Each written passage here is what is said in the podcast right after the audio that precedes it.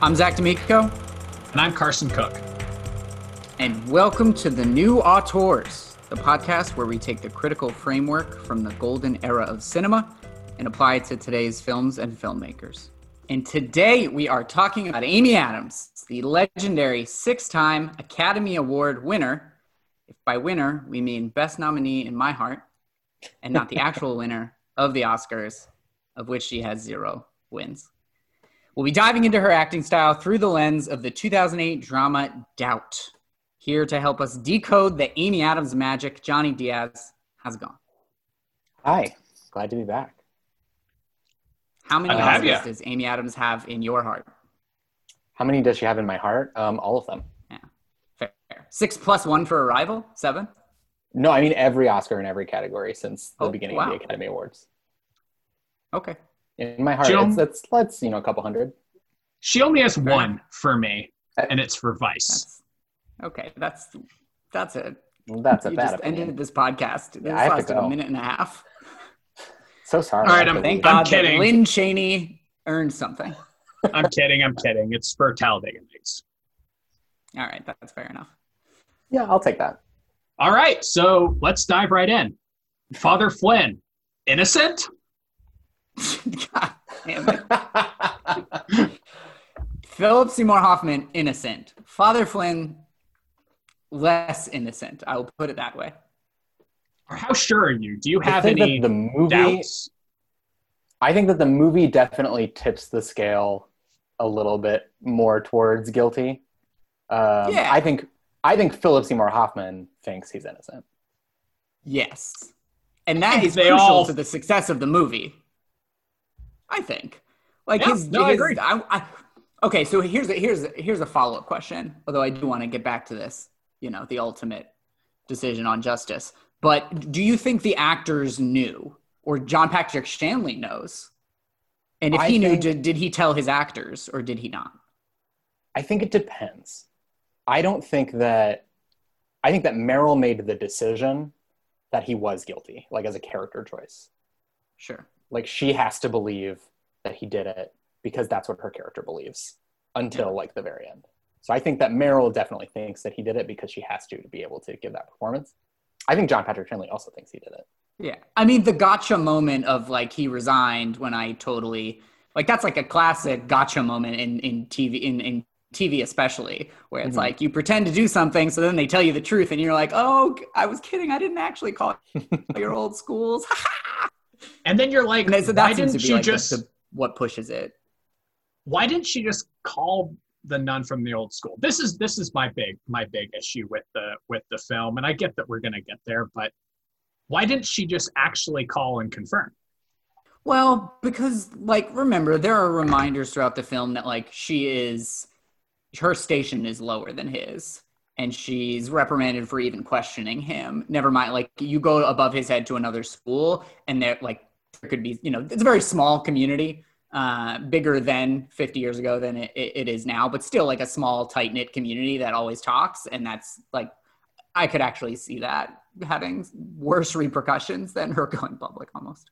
And until it actually worked and she started to have second thoughts, you know, right at the very end, I think she's just so certain that she is right that she doesn't have to, you know, double check and actually call anybody. She just has to get him to admit it because she knows that it's true. And I guess she could But- call and think that, and maybe something will come up that he was innocent. Then her bubble would be burst. So I think that this part of the reason that the movie really works well for me, and the reason that this debate, I think that you can actually do, you know, this back and forth of did he do it, did he not, what is and is not true, is due in large part to, here's my segue, to Amy Adams in this movie, who really plays the like the central kind of audience surrogate role Yeah. here, where like she is the one caught between Father Flynn and Sister Aloysius, and you know, depending on who she's talked to last and who appears to have the upper hand, Yep. she's never really quite sure what she believes, and you know, is you know caught in the middle of this kind of moral mystery. I think I think that's exactly right, and I think to go back to my prior question, it's almost as if Shanley, the director, told Meryl Streep he's definitely guilty. Told Philip Seymour Hoffman you're totally innocent, and told Amy Adams like you figure it out. Told her nothing. And then yeah. it's like go. Yeah, told her told her nothing. And and you're yeah like where it, it really does. I feel like I felt when I was in law school when I'd like read an opinion and be like, "Oh, that's that's totally right. I believe that." And then I'd read the dissent and be like, "Oh no, that's totally right." Shoot, what is it? You're you've really gone beyond me by uh, reading an opinion and a dissent. That's a lot of reading. Had you were you guys familiar with Amy Adams before? I guess before Doubt came out, since neither neither of you had seen it until recently, right? Correct. Yeah, I hadn't I hadn't seen it. I read the I'd read the play several years ago, uh, but never never got around to seeing seeing the movie. Just a quick side note: this play is called Doubt a Parable. Yeah. Are plays often that obnoxious that they you you two are more experts in theater, but to me that's a little bit like I very wrote on a the parable. It is a simple moral story. That that's not uncommon. Yeah. Uh, Yeah, it's it's very on the nose.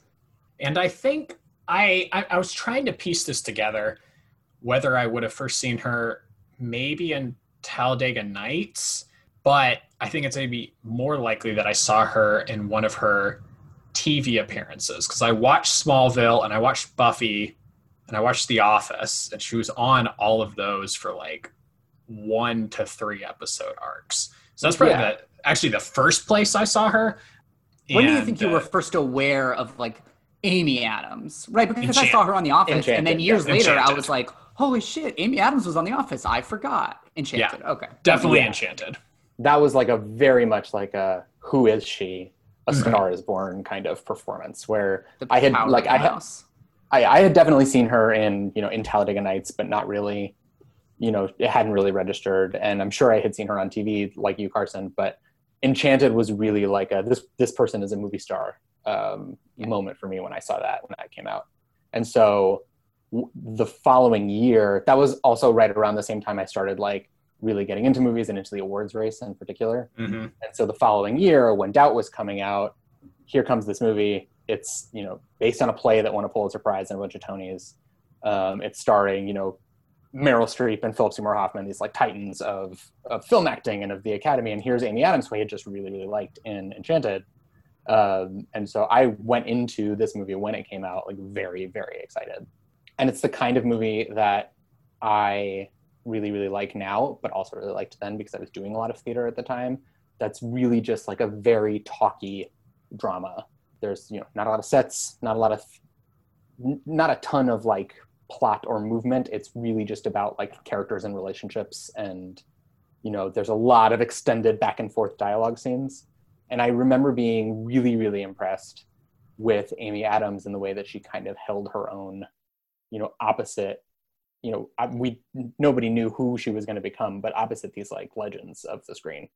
So, and it's really interesting to like go briefly into her history. Like this must have been just an incredibly intimidating role to take on.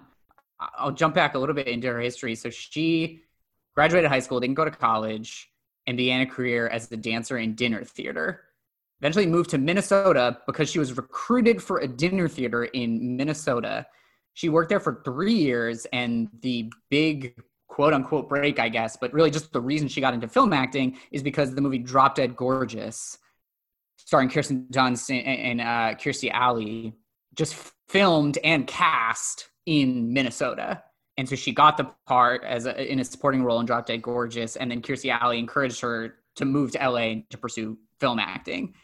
And so she she moves there. She struggled, you know, she moves there in the late '90s. She struggles for three or four years to get any traction. She's been sort of quoted as saying that she got almost typecast as like a quote unquote bitchy teen or bitchy girl in her 20s roles and she like wasn't a fan of that she eventually got the role in catch me if you can Well, that's what Drop Dead Gorgeous is, right? It's Right, a black, exactly. Black Yeah, teen comedy.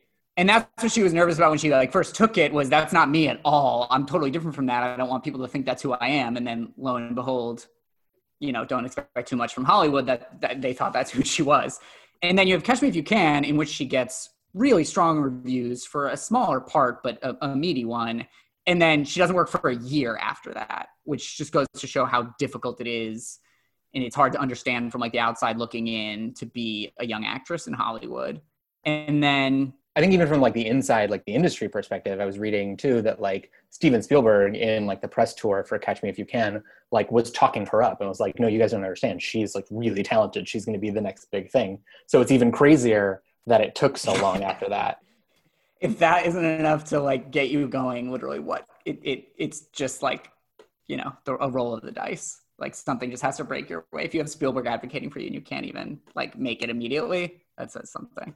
But so then she was she's 30 years old at that point, and she is on the verge of quitting acting. And she shoots Junebug, which is less than a million dollar budget, small independent movie, and she gets nominated for her first Oscar.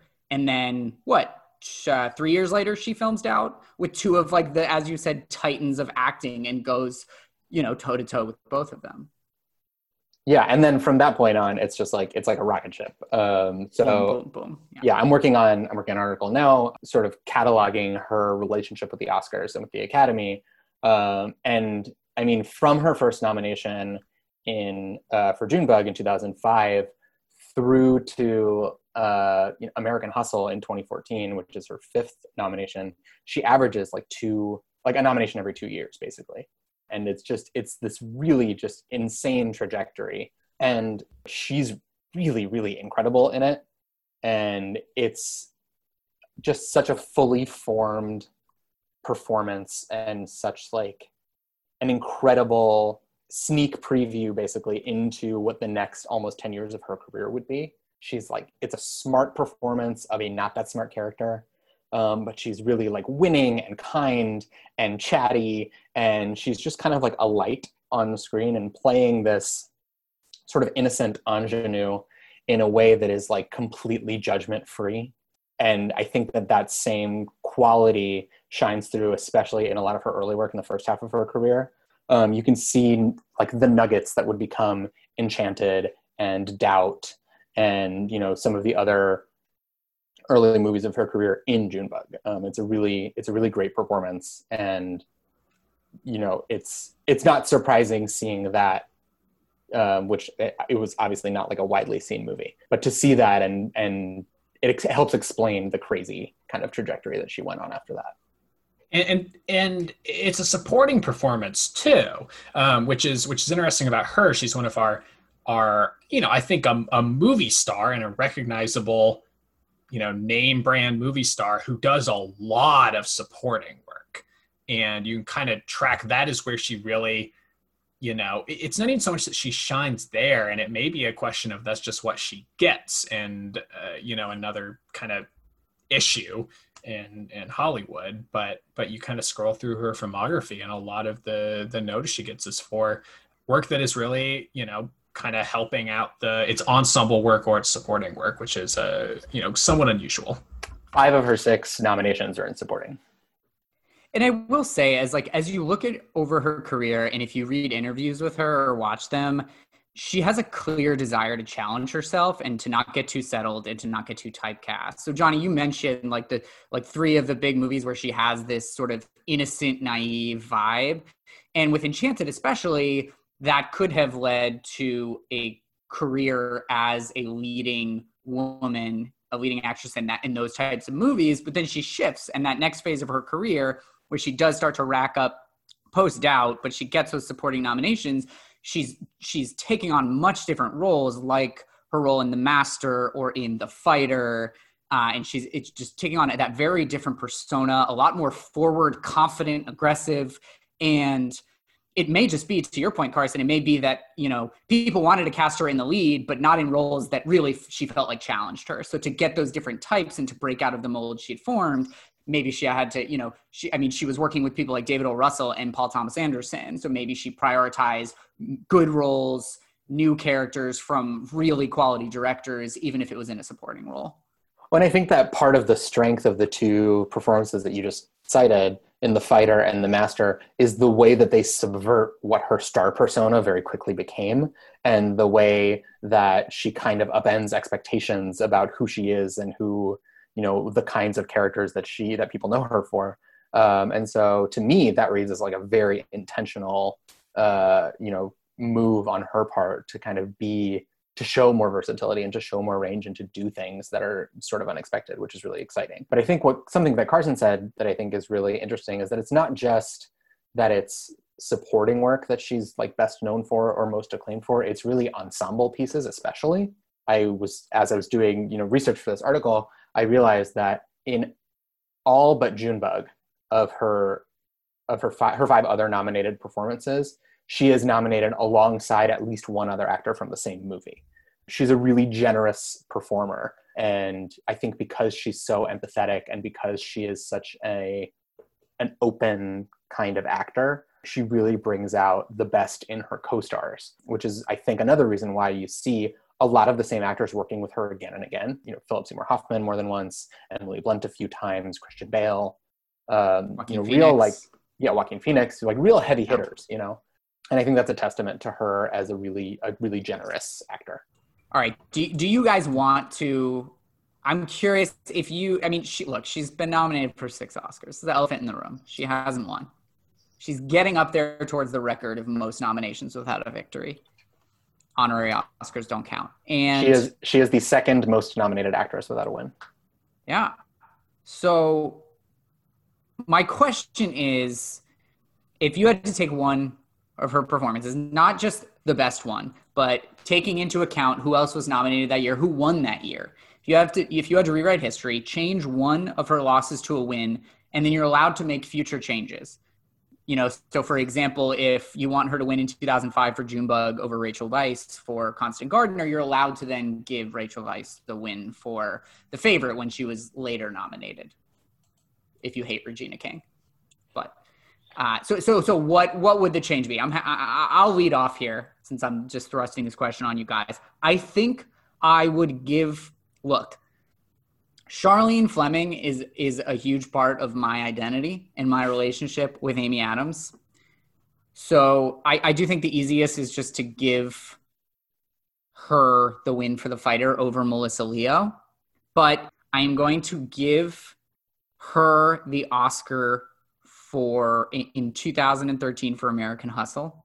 Yeah, 2013 for American Hustle. I'm going to take it away from Cate Blanchett, who won for Blue Jasmine and I'm going to give her the Oscar for Carol. Take that away from Brie Larson, who won that year for Room, and Brie will win. she'll win.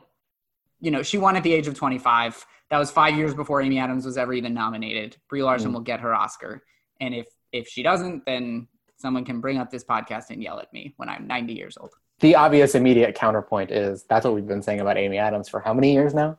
She'll yeah, she'll Fair. win. It'll happen. Yeah, yeah. Glenn Close. Yeah back in 1988 everyone was like yeah no it's fine it'll it'll happen yeah and i mean the other the other helpful thing there um, i think i might also go with american hustle um, for the reason that Cate blanchett already has an oscar before that she won for the aviator in 2004 although the, i like the the domino effects of giving her the win for carol and and you know moving that down along but i think amy adams is this is a boring answer but i think actually maybe her best performance is in the fighter and that's probably the closest she has come to the win. Obviously, we don't know what the real vote totals are, but the fact that she lost to her co-star in the same category and the fighter was like obviously very well liked.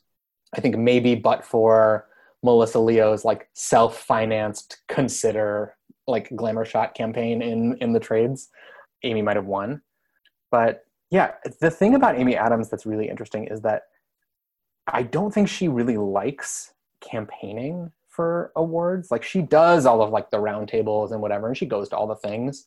Um, but she never seems like she's having a great time at any of those like press events or whatever. I just think she much prefers doing the work to like trying to to sell it in that way. And there's obviously like a a political element to to the Oscars and the you know shaking hands and kissing babies and all of that. And I just don't think she really is into that, which is a bummer if that's what keeps her from from the win. Well, and it's it's really interesting. So she has said that the more people know about her, the less they'll believe her characters.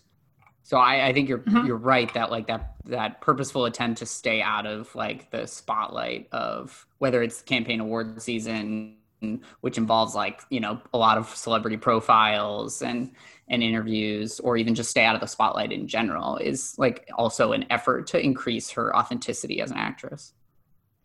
Here's here's my hot take on this. Oh boy. I think I give it to if I was going to give her one, it would be for the master, and then take away Anne Hathaway's. And and I don't know if Anne will get another one, maybe, maybe not. Anne seems like a very happy person. Generally, I'm sure she'll survive, even though her dream didn't come true um, in this case. That's probably the only time, though. We talk about how not how frequently nominated she is, and part of it's bad luck. In some ways, I, I'm looking at all the other nominees. That may be the only time where I would give it to her at all over a different nominee. I don't always like the winner, but there's often another nominee that I would prefer it go to. Who's your 2010 winner for the fighter year? Because that's that's Adam Here's- Helena Bonham Carter. Yes. I I would don't probably really. give it to either Carter or Steinfeld that year over Amy Adams Okay. and Melissa I- Leo. I mean, Hailee Hailee Steinfeld is categorically ineligible for me because she is the lead of that movie.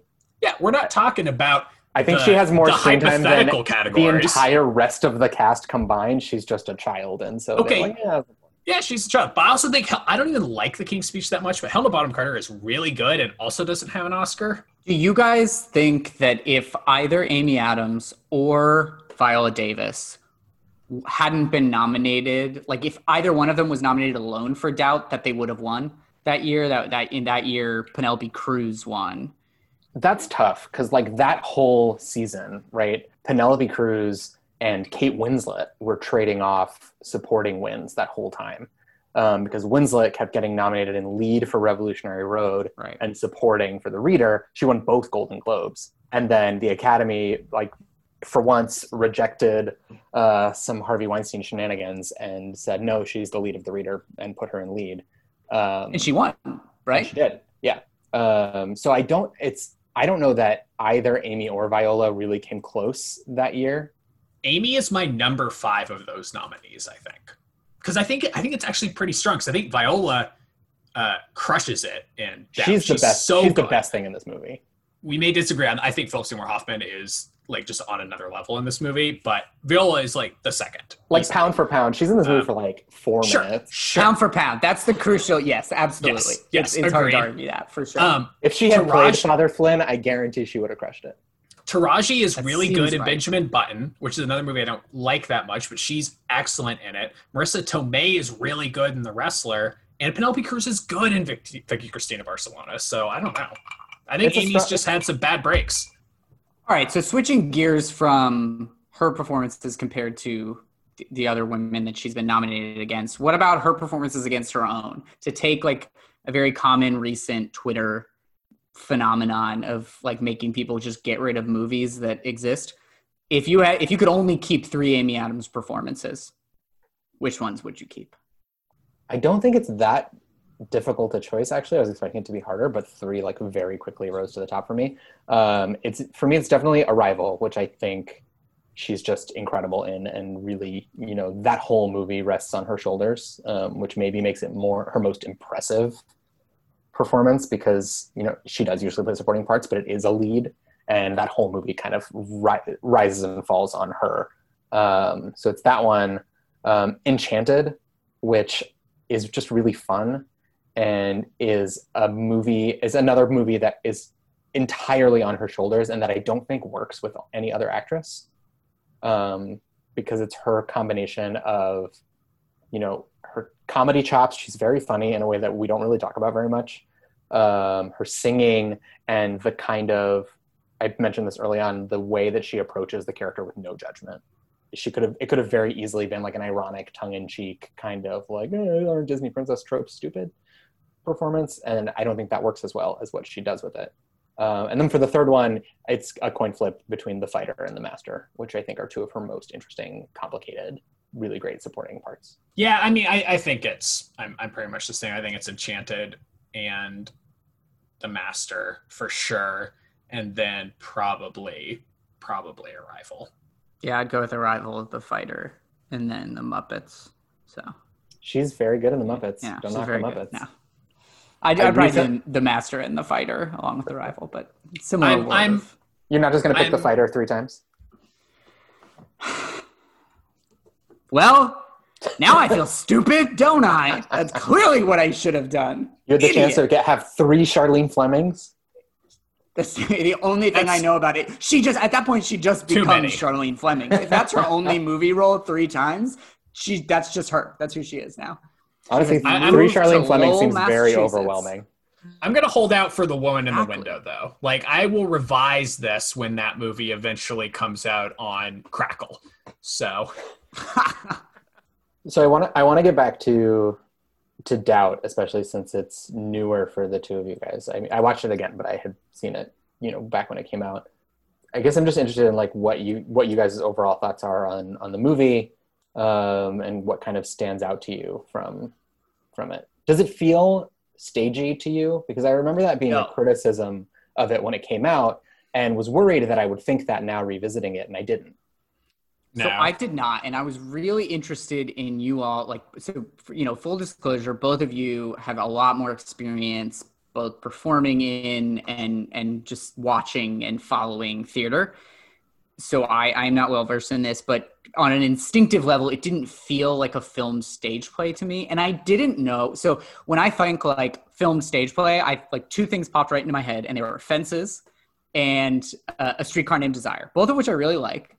But both it, it just stuck out to me that both of them are directors adapting legendary playwrights. Elia Kazan adapting Tennessee Williams and and Denzel adapting August Wilson. And it, and it was interesting to me that Doubt is John Patrick Shanley adapting his own play and I wonder if the sort of freedom of not feeling you have like you have to stick true to the spirit of the work of an amazing playwright might have allowed him to adapt more fluidly but I don't know enough about why I didn't feel like it was a filmed stage play to, to really be able to identify that. So I think it's I think it's to a certain extent that you have a certain freedom when it's your own work. The other thing is John Patrick Shanley is was already a director and an Academy Award winning screenwriter. Like he won the Oscar for Moonstruck. He and he wrote the screenplays for films like We're Back, A Dinosaur Story, uh, which I found while Wikipediaing John Patrick Shanley, and that's that's crazy to me. I haven't thought about that movie in a really long time, but I watched it probably 100 times when I was when I was a kid. Can't tell you a thing about it. Can't tell Um, you anything about it. I But- recall that I recall that there was a character that had screws for eyes because I had Yeah. nightmares a lot about it as a child. Yeah, but but yeah, so I think that's that's part of it is that he already knows both both worlds and like kind of what you need Yeah. to do to have something work on stage and on screen. But I think there is something to what Zach is saying that like he's because he's adapting his own work, he's like a, maybe a little less like precious with it and more willing to jettison things that don't work or change things that need to be changed. And because he has the screenwriting experience that Carson mentioned, he knows how to sort of modulate it for the different medium. Although it is probably it feels more like a directorial exercise than a screenwriting one because as I recall, I haven't read the play in a while, but it's pretty similar. There is not a lot new here. And and I think he just knows how to make he, he seems to have a a clear ability to make things cinematic even when it is kind of your you know smaller talkier kind of movie. He seems to just get that. Um, and and he moves people around well and he places the camera well. And and i think he directs his actors really well and that's kind of an underrated part of this i think in something like fences where all the actors are really good they are acting like they're in a play. They are really really big.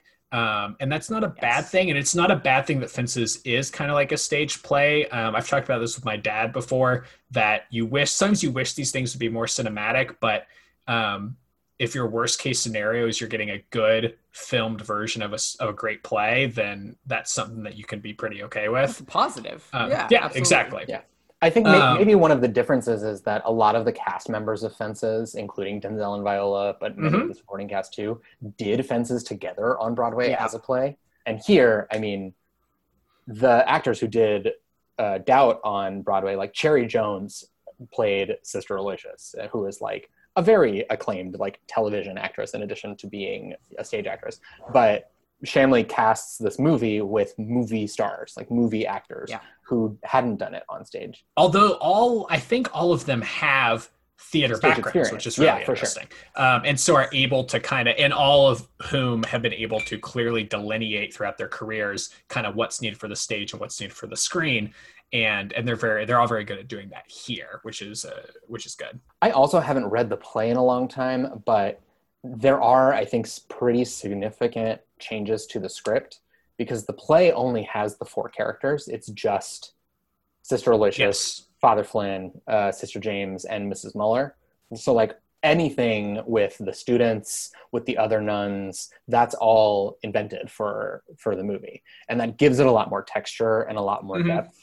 And there's a lot of like little like art direction touches and like little details that you just can't do on stage because it's too far away. That for me, having grown up and been raised Catholic, the palpable feeling of like the change brought by Vatican II and John Paul was like very present for me throughout the movie. And like Sister It's Aloysius, the wrong pope. yeah, exactly. Sister Aloysius like Yeah. reacting to changes in the church and changes in American society and like race relations. This takes place like I think in like the 50s or 60s. Mhm. Um, It was just after the JFK assassination, which Sure, yeah, yeah, so in was the like an 60s, anchor yeah. point. so all of that is like much more i think tangible than it would be on stage um, and i think he does little things like that like the pictures of the pope and uh, using donald muller as a character instead of as somebody who's just like talked about on stage i think is really effective he understands that the mo- that a movie is is about the what's happening on the margins more so than a, than a play in some ways, um, especially a, a play of this nature that is you know a four person cast. Um, he understands that you can't just translate four people to the screen. There needs to be flavor, and he has the ability to add some of this flavor and a little bit of background. It's a lot more addition. There's not subtraction. There's not really changes, but it is additions of, of little pieces that kind of just make the whole thing work. And, and to bring it to Amy Adams' performance as well, that's I mean part of what I really liked the movie was about the movie was the Jonny used the word texture eh, that was given to her role as a teacher. Uh, she, you know, she played a character who felt, you know, people use the term innocent, and I used that term earlier for some of her roles, but it almost felt uh, more timid. Uh, she's amongst company of people far more experienced than her, uh, and but when she's in the classroom and when she's with the students, she's confident. And that gave another side of her character, and she has relationships with them, and she turns quickly from like a, a very, you know, she she uses a very high, higher pitched tone of voice when, especially talking to her superiors, and she goes from being stern with students, and then her phone rings, and she answers it in a completely different tone of voice, and it gives like a layer to her performance, just as that entire kind of quote unquote subplot gives a layer to the film. And when she's sitting in in sister aloysius's office during that like first confrontation between her and father flynn and she's just kind of caught in the middle you can see her actively trying to be deferential to both of them. But as they start fighting and they become kind of like these two opposing forces you can like see on her face and hear in her voice the way that she's like i don't know. I'm supposed to be subservient to both of these people in the hierarchy of the church and i don't know how to do that with both of them because they are fighting. Um, and she plays that kind of ambivalence and moral conundrum like really, really well. I remember that year at the Oscars was the year that they had um, the five former winners in each of the acting categories come out and like do a little thing about each of the nominees. And Whoopi Goldberg did Amy Adams and like made a bunch of jokes about having also played a nun that were very good. But then she's talking about her performance, and this has always stuck with me. She describes her as, you know, a woman very new to the veil who finds herself trapped in the center of a deeply troubling moral mystery. And that just, to me, cuts so clearly into like what this performance is and how she so perfectly plays the role not just of her character but that her character plays within the story there's a moment where Philip Seymour Hoffman, Father Flynn, gives his ex. He's finally confronted with uh, with the accusation, and he sort of gives his explanation for exactly what happened. And she immediately goes, oh, what a relief. That explains everything. Thanks be to God. And it's like the one catharsis she has in this entire film because it's the moment where she can just be, oh, thank God it's over. I don't have to be in the middle of this. And like that's her major, like that's the that's the tension for her. It was a great moment. And That- nobody that told is- her that there's still 30 more minutes left of the movie. Right, right, right. Yeah. Yeah. Poor- no, that that's woman. the moment I I took note of as well. Like that's one of the few things I wrote wrote down here is like the the relief she shows in that scene is so authentic and so expressive. That's I, I, I think that I think that's on maybe her best moment in the film. It is um it's very PR.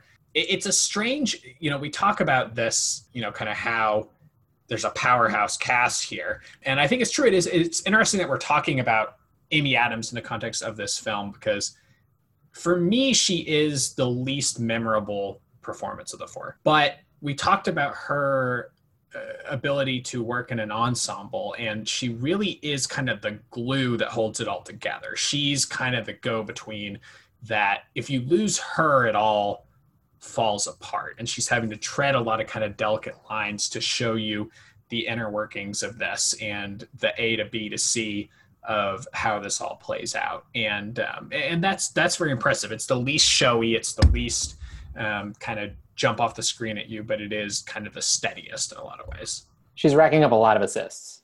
It's yeah, it's hard to be confident about hypothetical realities, but I think I do think there's a world where her performance is the best performance and the biggest performance, and the movie's a lot worse.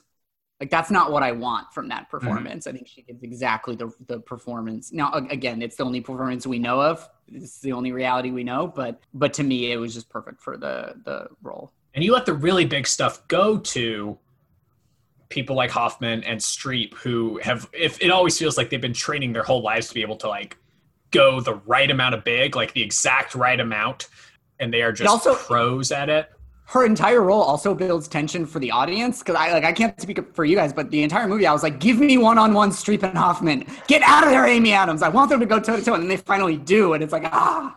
thank I had that. I had that, but with the added layer of Amy, get out of there, save yourself. You don't want to be caught in the middle of this. yeah, she's the person you sympathize with for, for sure.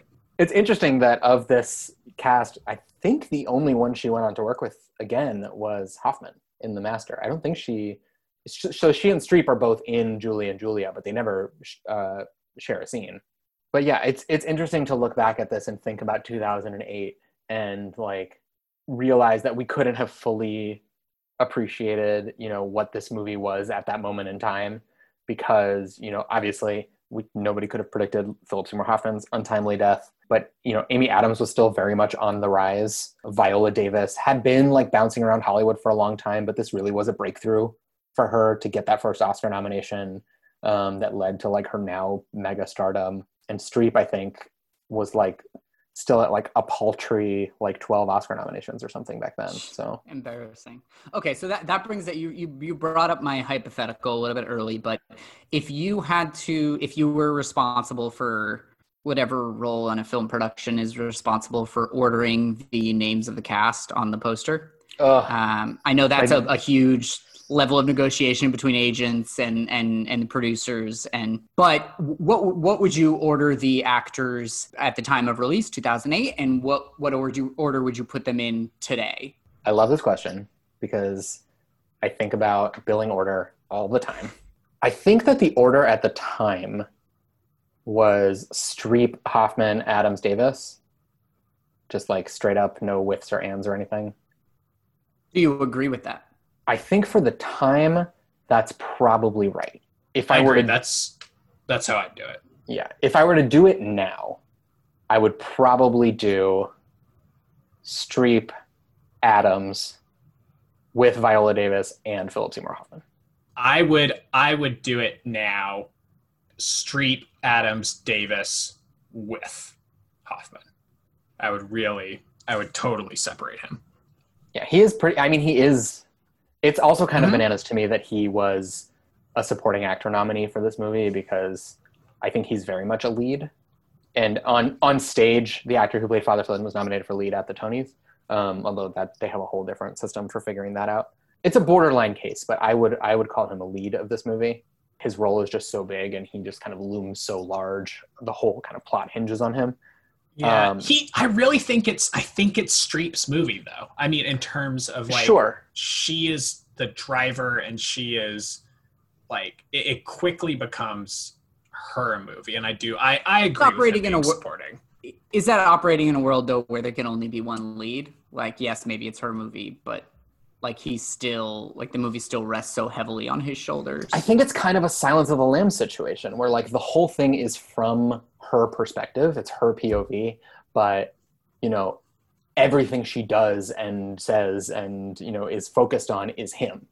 And even though he may not have eno- as much screen time, and we may not really see things from his side very much, if at all, um, his just his presence and his significance to the narrative is so huge that for me, I think he's he's a co-lead with her and so that's why I would give him the and and Viola the with because she's I mean she's a, huge star now, but it's a pretty small part, and so it's with her, and then he gets the and at the end as like the centerpiece, you know, posthumous, but also he's like he is a lead of this movie. It does notably, I mean, the film notably starts with him on a sermon and ends with her expressing him on a sermon of, about doubt and her, in which he gives a classic priest joke, which is like, doubt is what my sermon's about today. God, So- all of those sermons just So many brought small me, moments. brought me back to Yeah. so many childhood Sundays with my very Irish Catholic priests growing up.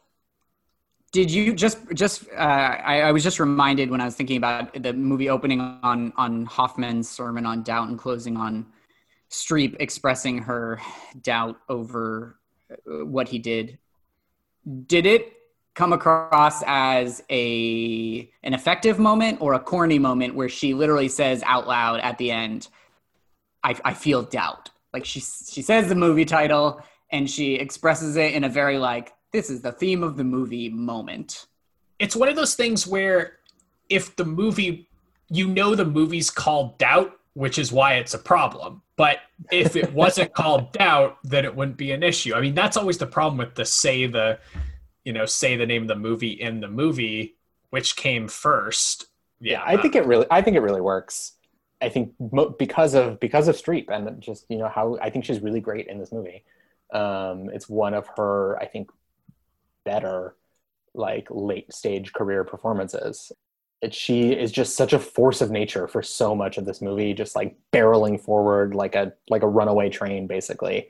And in that last scene when she's sitting there on the bench with amy adams she like you f- start to see the cracks and the lack of confidence and the you see it creep in before she says it which is why i think it's so powerful because she lays the groundwork for it in that scene It's very difficult to roll. It's like honestly difficult to roll your eyes when you're when you're empathizing with someone so strongly, and she gets you to do that to feel the doubt before to feel what that she's feeling it before she gets to the line that and it's the first time in the movie that you really empathize with her because otherwise she's kind of terrifying and totally closed off as well. Yeah.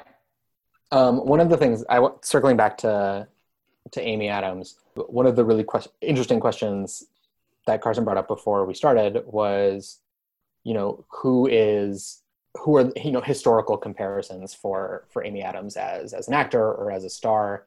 Um, and i was thinking about that earlier today and i think it's really challenging to come up with somebody who kind of occupies the same kind of star persona and you know acting presence as as amy adams you know. So i was interested to hear if if anybody came to mind for you guys. Uh, I, I think it's it's partially just because I, I think I'm I'm seeing the two of them, you know, work together. But Meryl is the one I think of.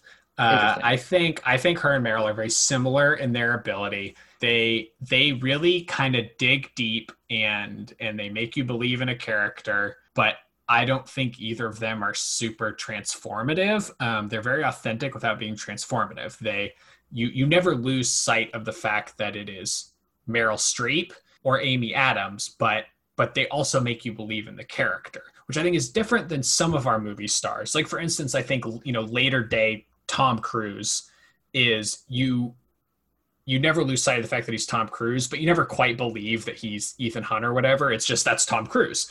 Whereas, right, it doesn't help that it's actually Tom Cruise jumping out of airplanes or flying It- in space or whatever. Exactly. I, I think they they have there, there's a range there. They have the movie star thing of you you always know it's them, and you're gonna s- refer to their character probably you know as the actor's name, but but they aren't doing the you know the kind of Daniel Day Lewisy, Joaquin Phoenix, you know, do all sorts of weird physical stuff. Like they're just making you believe it, you know, kind of simultaneously.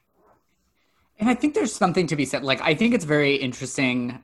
I think there is a certain amount of gendered conversation around like method acting. But, you know, I was reading a bit, and Amy Adams stays in character her entire time on the set. She creates a backstory for her character starting from the age of three years old, which is something she was taught by her acting coach to give her characters, eh, you know, to empathize with them and to give them layers. And yet, those are never stories in the press because she's never out there like making a huge big stink of the fact that she's doing her job the best way that she knows how to do it at least and And I no one's think- making a stink about it for her, which I think Right. happens with like your Day Lewis's yes. stuff. yes No, nobody's fair talking about enough. how much she's enough. suffering for her art.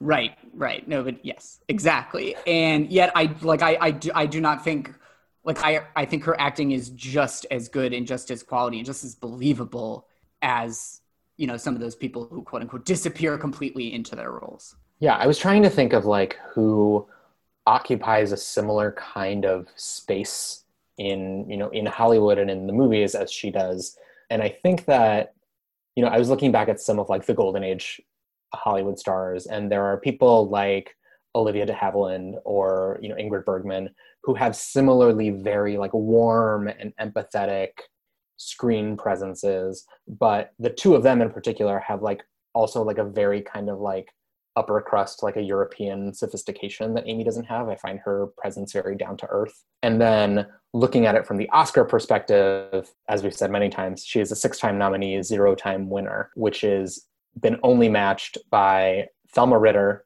um, who was also a six time nominee, never winner, also all in supporting.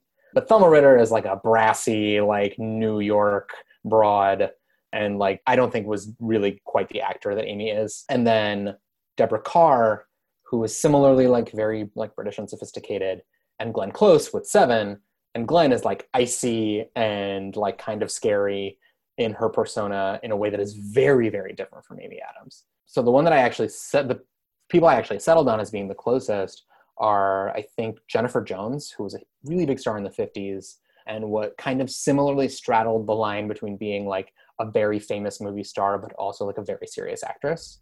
She was nominated for five Oscars, but similarly hated talking about her personal life and didn't really like the whole celebrity side of being in the movies. She just liked being in movies. And Shirley Jones, who was the mom in the Partridge Family, but also like became famous as an ingenue playing a lot of like innocence and naive characters doing she started off in musicals and then later in her career started playing you know tougher angrier more quote unquote adult characters. Um, and so looking at you know those careers side by side i think those were the ones that stood out as most similar to me.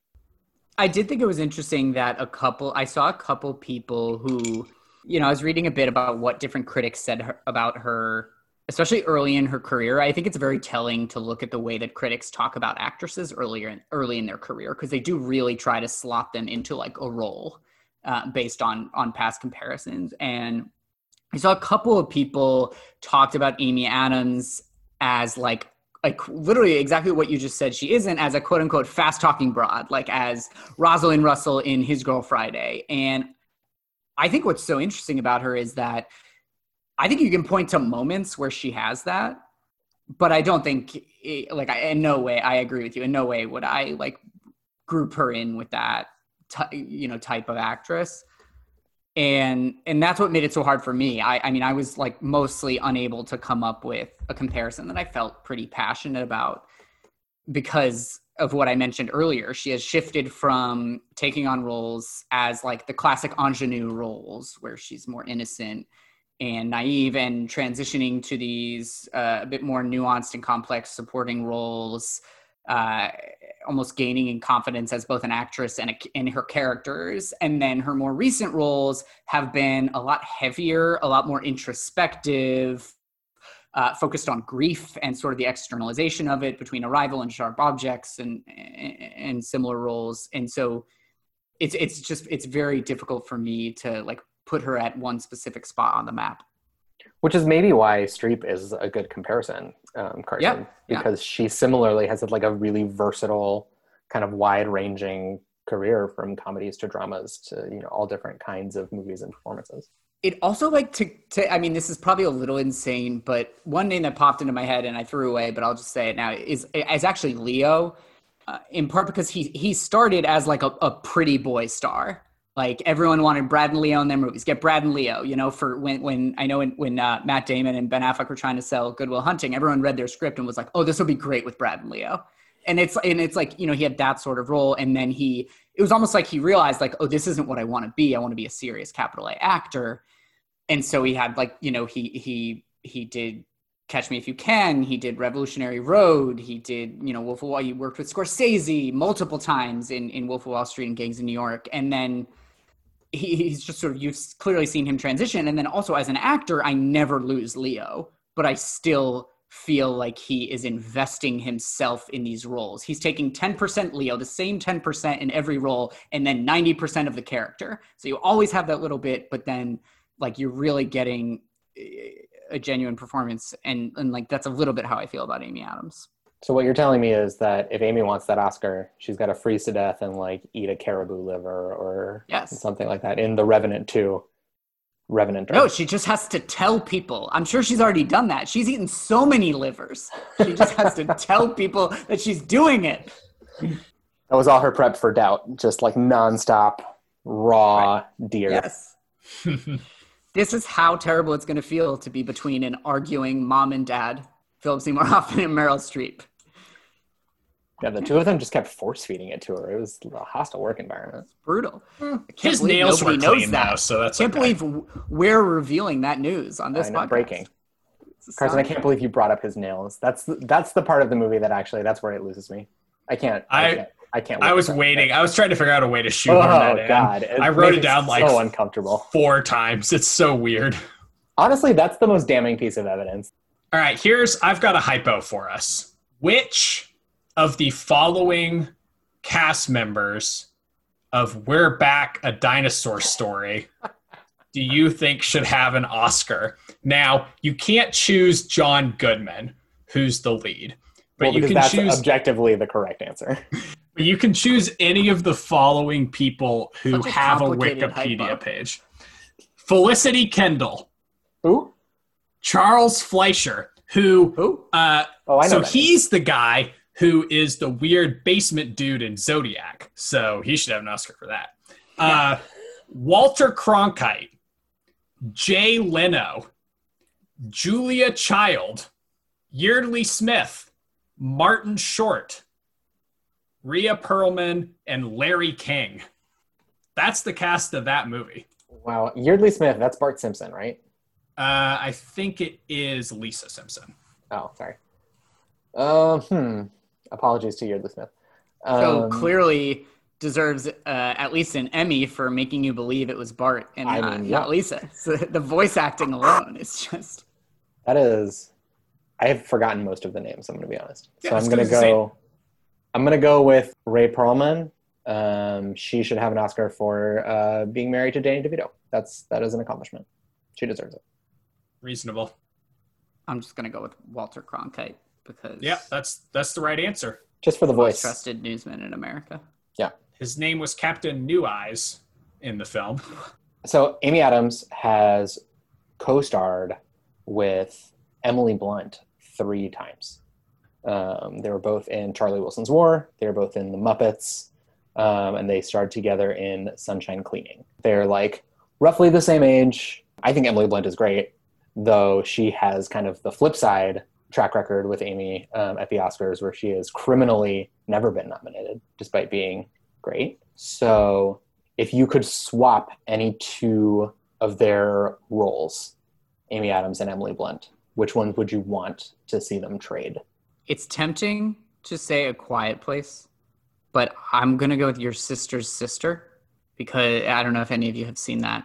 Yeah, so it is a phenomenally intimate and visceral Lynn Shelton movie with Mark Duplass, in which he goes to a vacation house with his, I believe, and this is testing my memory, but I believe his girlfriend and his her sister, and her sister is his like like they grew up together. They've been best friends forever and she's secretly in love with him and he is secretly but isn't even aware uh, on his own that he's in love with her. And it's the saga that takes place in this mostly one location and it's just a very personal interior performance from emily blunt and i just would love to see and I, I also just really really like that movie so i'd like to see amy adams do that and i'm going to put emily blunt in the fighter because we need more Charlene Flemings. That's a. Those are good. Those are good picks. I would hard just to, hard like, to argue. For for fun. I'd just swap their Villeneuves. I would just put Amy and Sicario and Emily in Arrival and see what happens.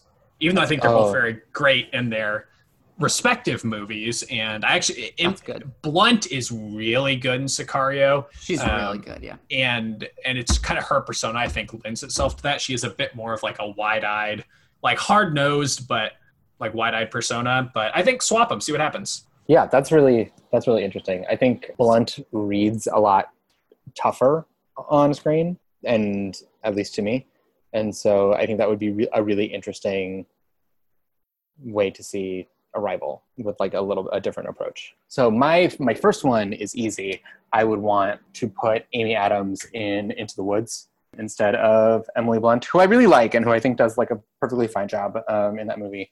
Um, but Amy played the baker's wife in a production of Into the Woods in Shakespeare in the Park. And I just, Amy should do more musicals, and I would like her to be in Into the Woods. And then I think I would want to put Amy, or no, sorry, I would want to put Emily Blunt in The Master. I think that that's probably the one of Amy's roles that she is most suited to kind of knock out of the park because she is a little bit. She can she can do the kind of like cold, calculating, you know, domineering, you know, role really well.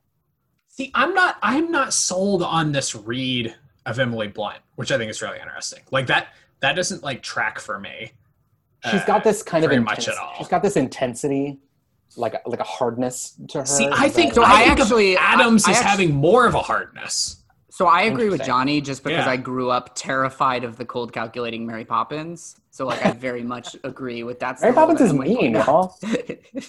Fair enough. She's a scary lady. I mean, t- I, I think a lot of my, my read on Emily Blunt comes from um, The Devil Wears Prada specifically.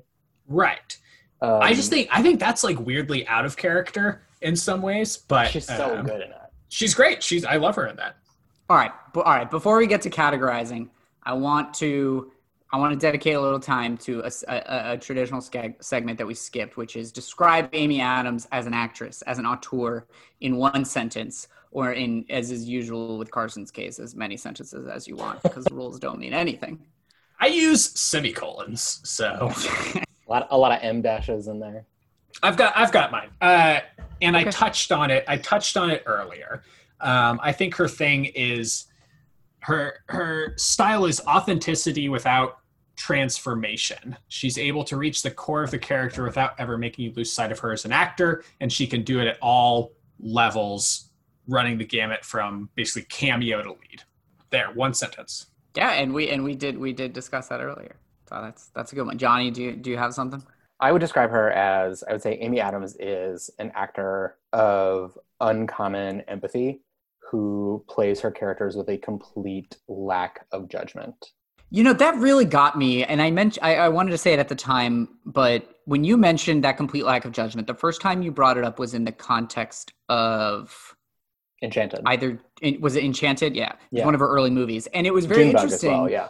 Yeah, yeah. So it was Junebug and Enchanted, and you talked about it in the context of some of her early roles. But it was really interesting to me that the first role that came to mind was Lynne Cheney in Vice, which Yeah, is uh, a role that is would be way too easy to bring judgment to. The movie certainly brings judgment to her and and and her husband, but she as an actress does not give in to that very very easy what, what would have been a very tempting easy move to to satirize but she really tries to empathize with her as a human and and tries not to judge her in her performance and at, at bookends of her career I, I thought that was a great point I think that comes through too in the fighter.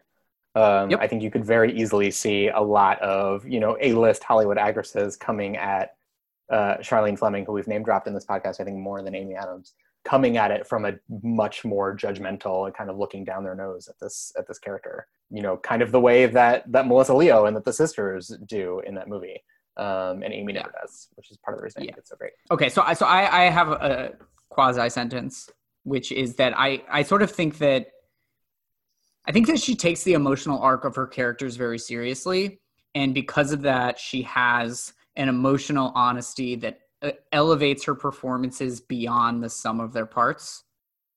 and end sentence. And like the the doubt example for me is that she has she uses a lot of physical ticks uh, for her character in doubt. She wrings her hand a lot. She avoids uh, eye contact when she's uncomfortable. Her her tonal changes when she's confident with children versus a higher tone when she's with her superiors.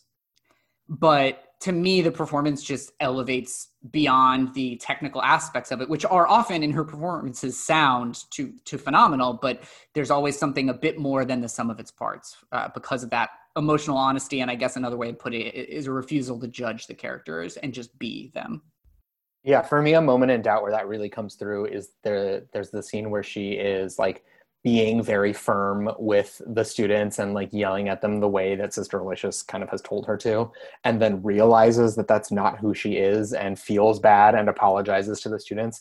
And in that like split second when she realizes that, her whole body language changes and her voice changes and like all the things that you're describing all kind of happen and are encapsulated in that that one scene. All right so if we've all got a one sentence description of amy adams the auteur then we must be able to very easily categorize her although i will go ahead and admit that my categorization has shifted throughout the course of this conversation so So I my my summary I think uh, lends itself to two to two categories, and I, I actually can't quite figure out which one I'd like to put her in. I think my the the idea of her her authenticity lends itself well to her being categorized as a realist.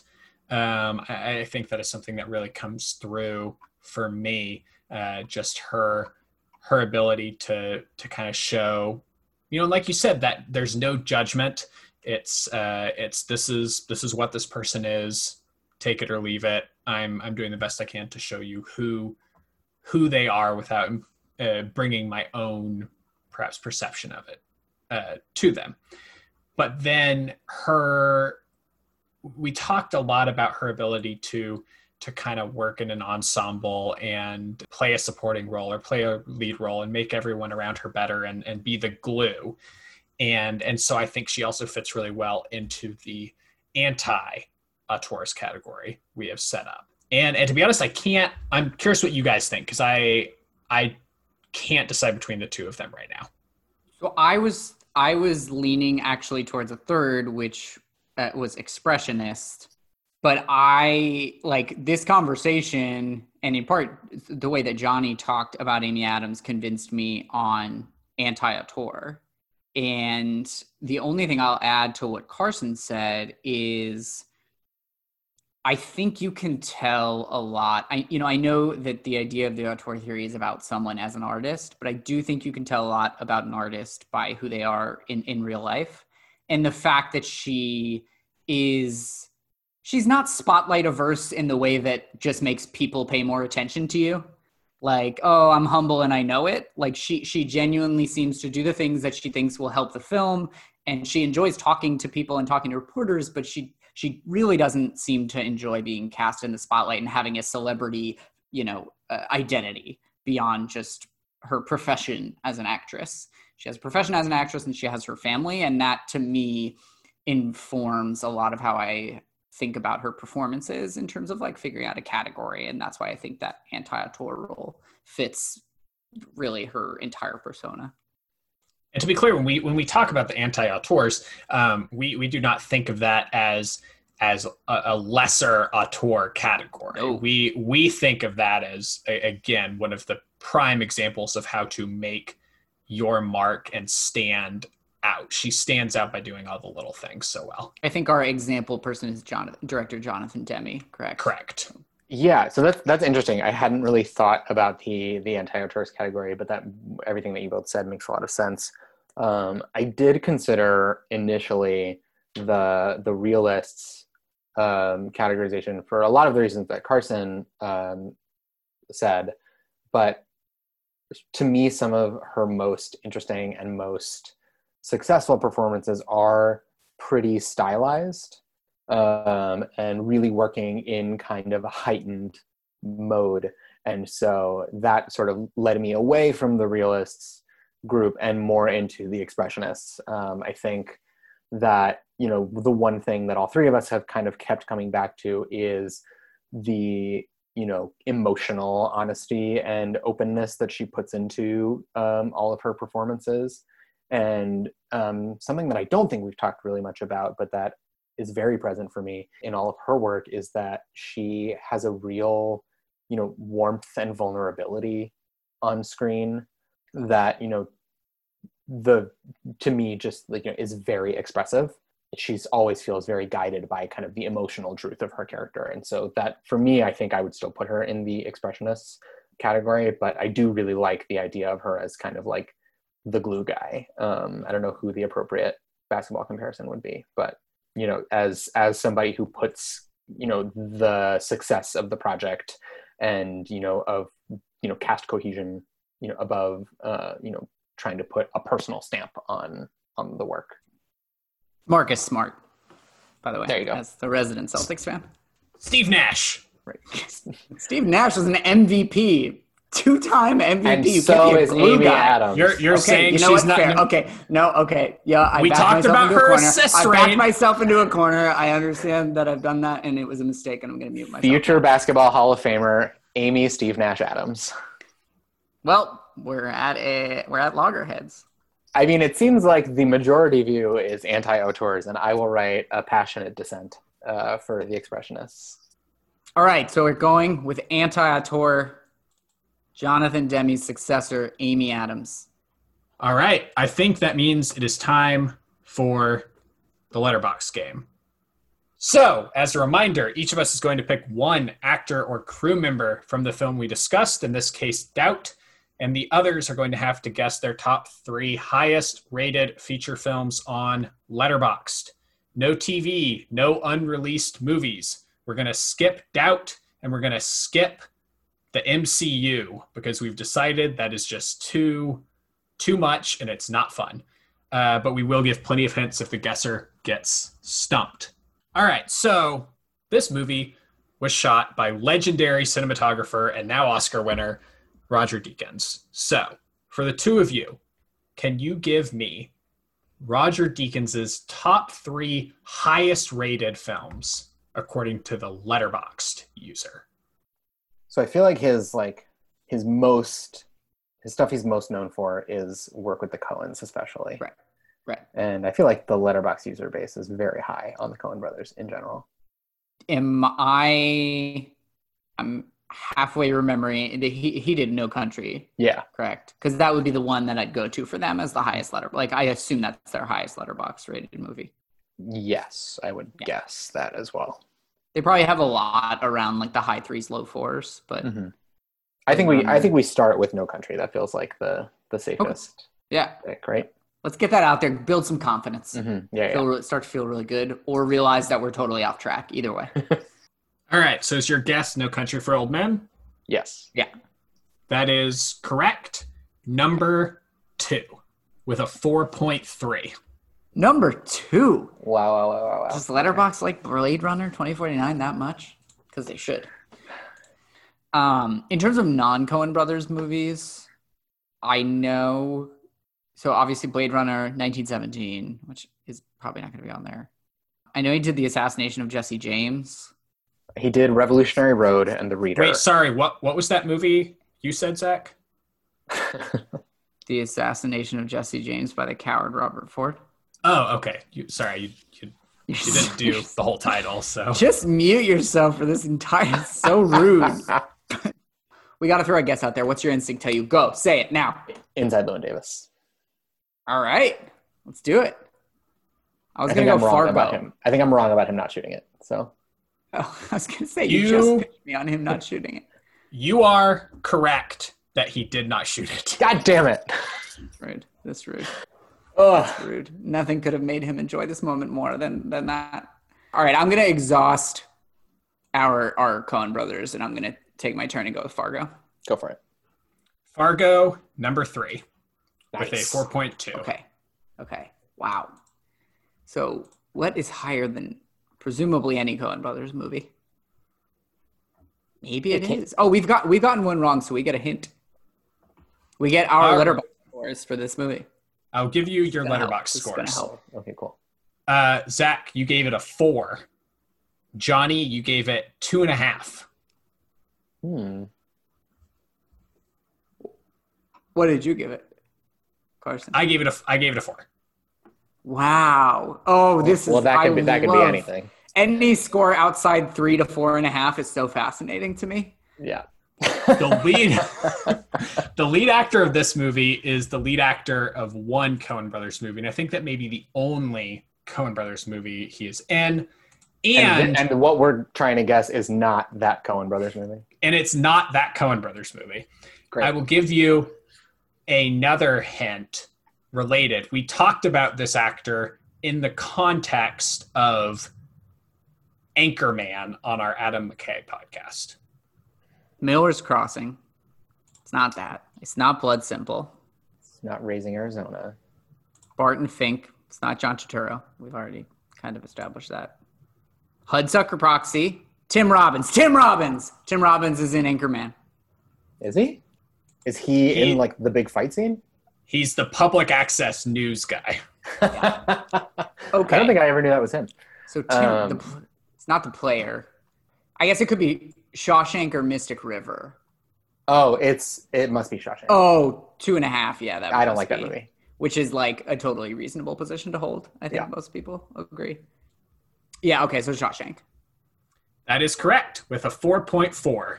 Yeah, that is eight eight hours of my shit. life that I'll never get back watching Shawshank. See? Letterboxd. I just want to point out there. See, that was a good hint. That was a good hint. All right, I've got I've got mine for you too. We're gonna Yes. we're, we're gonna we're gonna go with the queen, Meryl. Meryl, God, she's been in so many movies. Okay. top three. Yeah, The thing is, went. Meryl has often been in not law very of numbers you'd be good likely to to fail. Yeah, she's So- often better than the movie she's in. I would guess maybe the Deer Hunter is pretty high up there. That's a good Carson- guess. Could you give me a quick reminder of the rules? Uh, all her appearances as Iron Man not allowed because that's MCU. Thank you. uh, You're No, thinking I- of uh, Robert Downey Jr. as the Iron Lady. uh, no unreleased movies, no shorts, no documentaries, and not Doubt. okay, thank you. All right, I've got her top three ready, Okay. and I'm ready for failure. Okay, so uh, Deer Hunter's Yeah, a I good think- place to start. I think Um, yeah. I think maybe like Silkwood is very good. Um, Mhm. People really like adaptation. oh, adaptation's a really good one. I think adaptation and Deer Hunter are like Letterboxd Yeah. things. You have like your Mamma Mia's that are Mm, like I think Ironic I think we talked about these. I think they're like three point sixes, which could be like high on Meryl's weirdly. Um, I like both Deer Hunter and adaptation as our first Yeah. guesses. To be honest, okay. I'm down with that. So we'll go we'll go Deer Hunter. Deer Hunter, number three. Okay. Good work. Eligible. Four point one. Okay. Cool. And then adaptation. Yeah. The internet loves Charlie Kaufman. The internet does love Charlie Kaufman to the tune of Meryl Streep's eligible number four. Yeah. At 4.0. Yeah. We'll guess Silkwood. I am going to subsequently side bet that Silkwood is a 3.7. Silkwood is Carson, you're wrong. It's a 3.6. Damn it. Close enough. All right. All right, I give mean, us our. Give me a random letterbox movie and I'll, I would guess 3.6 probably. sure, That's, sure. that's like the, the tip of the bell curve. Um, okay, so give us So that's a wrong answer. Two wrong answers, I guess. Mhm. So let's get some some letterbox scores. All right. So letterbox score for the number two movie, Carson, two and a half.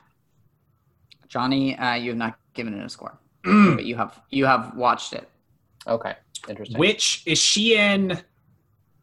Like Fantastic Mr. Fox? yeah, That's my guess. yeah, that's it. That's it. Damn it!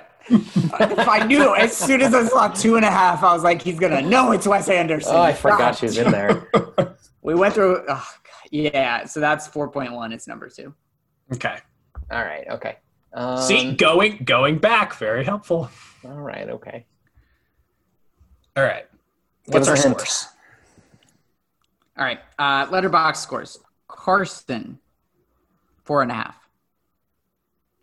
Jonny, five. This must be very obvious. Yeah. The Post. Oh yeah. Wait, did you give five stars to the Post? Maybe. I don't remember, but it's possible. I was I half kidding. I, I, definitely don't think gave so. That doesn't seem like a thing I would do, but maybe. no. I think I gave it four and a half, but man, I think there's some really obvious one we must Yeah. be missing. Oh, oh, oh, oh. Damn it! It Damn it. is uh, AI, artificial intelligence. Yeah. Yeah.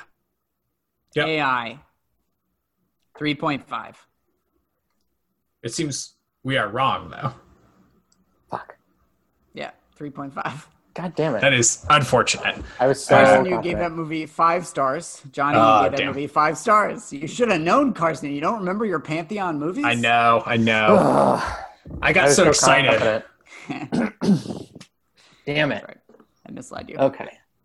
That means we get another hint, We do get another hint. and we need it. Oh, I give the post four. I didn't. Yeah, I didn't. This movie made two hundred million dollars at the box office and was nominated for six Academy Awards.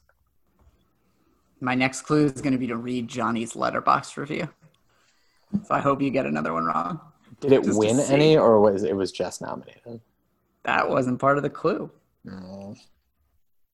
Also, uh, Carson, you did give the post four and a half stars. That's Good what call.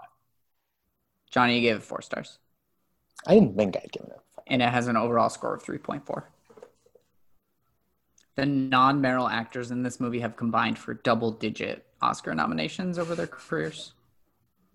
This is going to be really I'm gonna be. uh, yeah, I'm gonna be so mad when we find out what this is. All right. Um, Tough stuff, boys. We're like close to having to give up on what's clearly like a movie we know. Yeah, Want me to read Jonny's review? Yeah. please. Carson, Carson, you didn't give a review. No. Does my review Okay. say the name of the movie in it? I just want to capture the feeling of watching this movie in a bottle and drink it every day. Fuck me. Oh, I'm so happy you don't know it right away. This is the best moment of my You life. you you wrote that and you don't know the answer? No. You're killing me. Ah. to, to be fair, he's correct. That is that is a correct review, accurate. What is it? Wait, what I did you get? What did you give it? I gave this movie five stars. I've seen it multiple times. Okay, so it's one that you two love a little more than me. I mean, you gave it four and a half. Stars. No, I know, no, but that but that is sure. helpful. Yeah. Ah. I remember is she, writing is that. she in? No. Is she in? This movie is not adaptation, but it is an adaptation. Oh, oh, it's fucking. Uh, it's Little Women. Yes, it is. Oh, yeah. Yeah. Ah. Yeah, yeah, that's tough. The most recent performance by Meryl God, I forgot she's in that. Yeah, fair, fair. There's obviously she has a smaller role, but oh, all right, hit us. All right. So I am gonna go with Viola Davis, Okay. and I will. I'll tell you up front that Doubt is in her top three. So Okay. we'll skip over that one. Widows. Help. And yeah, You got to pick one, guys. well, we're brainstorming. I mean, Widows is better, but Widows, the help. I seem to recall the help being really high from a past iteration. Yeah, I higher than I might be right. expected, at least. Yeah. Fences. That must have been our Um, Chastain. Um, Suicide Yes, that was- Squad. Yeah, I like. Uh, sure, let's guess the help. all right. The Help. Uh, the Help is number two with a 3.8. Okay. Okay, so we've got we've got some low ones. That's helpful. I think that may only that may be around where Widows is, but it could be the number three, I guess. I'm fine going with Widows. Yeah, let's just let's throw it out there. Widows. Yeah. I think that makes sense. Uh, Widows is the number seven eligible film. Oh, That's really eligible. upsetting Wow. to me, personally, And also to me. as the number one fan of Widows of all time. Yeah. Widows has a three point. Widows has a three point six, so it's oh, like a that's tight just what is here. happening. That is whew. Troop Zero. That's an Amazon movie that they constantly try to get me to watch when All I the time for like a year. just for a very long time. Yeah. Suicide Squad. It is her lowest rated film. Um, that's good to know. Uh, I mean, it could be Fences. Could be. It Oh could my god. be. Oh, we got one wrong. We get a hint. We get our letterbox scores for one of the two Yes. Oh, okay. Uh, for the number three movie, Mhm. uh, Carson, you gave it four and a half stars, and Zach, you have not seen it. Yeah. Now I don't think it is. I don't know. Maybe we should just guess Fences. I don't think it's the That's- number that's- three, but I guess it could be the number one. I've so there's no way. Yeah, I mean we can guess it and get another clue. Uh, And I Fences. clear. Yeah, Fences. Fences is the number eight movie on the list. Okay. Sure. Yeah. Shoot us with another clue. So your scores for the number one are four from Zach and four and a half from Carson. I have not rated it, but it would probably be in that range for me as well. Is she in traffic? She's uh I haven't seen that. Well, I know. I She's have. in Solaris and she's Oh. in Ocean's Eleven. Ooh. But I've Solaris. seen Ocean's Eleven. Have you seen Sol- Ocean's Eleven? Have you seen Solaris? I have not seen Solaris or Traffic. Have you rated either of those Okay. really high? So I don't I don't actually think she's in traffic, but she's definitely in Solaris, and that I would have given either a four or a four and a half. And I don't Wait, I thought she wasn't. I thought she, I think she's in Traffic. I don't remember. I'm. I don't just remember. trying to like. I my problem is I can't remember visually. I have to remember She- from like reading it. She is definitely in Solaris, and you All haven't right, we seen can start that. there. Yeah. So Solaris. Uh, Solaris is the number 27 movie on her. Crap. People Uh, that uh, people didn't eligible. like that. We we should have stopped and remembered that people didn't like. the movie. Yeah. Well, some people did. A lot of people. Some people did. I mean, we get a we get another hint now though, because we guessed wrong. Yeah. Oh, you do? Okay. That's true. So one of the two that you guys have left, um, we have talked about tonight already, and the other has not been mentioned. The number three movie received an acting nomination, not for Viola Davis. Have we named either of the movies in the context of this discussion over Viola? You have not named either of them in the context of the Viola discussion, but we have It's talked tough. about one of them during the letterbox game. Who else did we? Deakins. Yeah. She and the Coen brothers. Well, we talked about No Country and No, it's not. Fargo and Shawshank. She an enemy? She's in Prisoners. She's in Prisoners. Oh, Prisoners. yeah, It's yeah. definitely Prisoners. Damn it. That's right. It's definitely Prisoners. Her number one is Prisoners. Yeah. Ugh. Pris- okay. We no Uh, one's ever gotten prisoners correctly. That's the takeaway. That is the Yeah. reason that I did it. Can't wait to do Jake. All right. All right. I'm out on number three. I haven't seen it. This is all Yeah, you. is, I know it's going to be very unhelpful. Um, Another movie it by did- this director came up in the Oscar game. I don't think we mentioned him specifically, but we did Right. mention one of his films. right. Okay. Well, the Oscar game, we talked about switching her out for Melissa Leo, so that wouldn't count. We talked about you wanted to give her. What was the one that you wanted to give her? Oh, oh, I know what it is. I think it is um, Far from Heaven. It is Far from Heaven. Carol. We talked about Carol. And the, oh, Todd. Yeah, Far from Heaven with a Yeah, 3.8. fair enough. Yeah, That movie's good. Yeah, you liked it. Apparently. movie's really good. You see it, Viola John? is fifth build. I have not seen it. We made it. This was a tough Letterboxd game. Yeah. It wasn't a good showing. It wasn't a strong performance from, from anyone, really. So that uh, that has been, if you can remember back this long, our episode on Amy Adams and doubt. For more Amy Adams content, head over to roughcutcinema.com. We'll be we'll be posting through the end of the month, and we'll be announcing our next spotlight subject soon.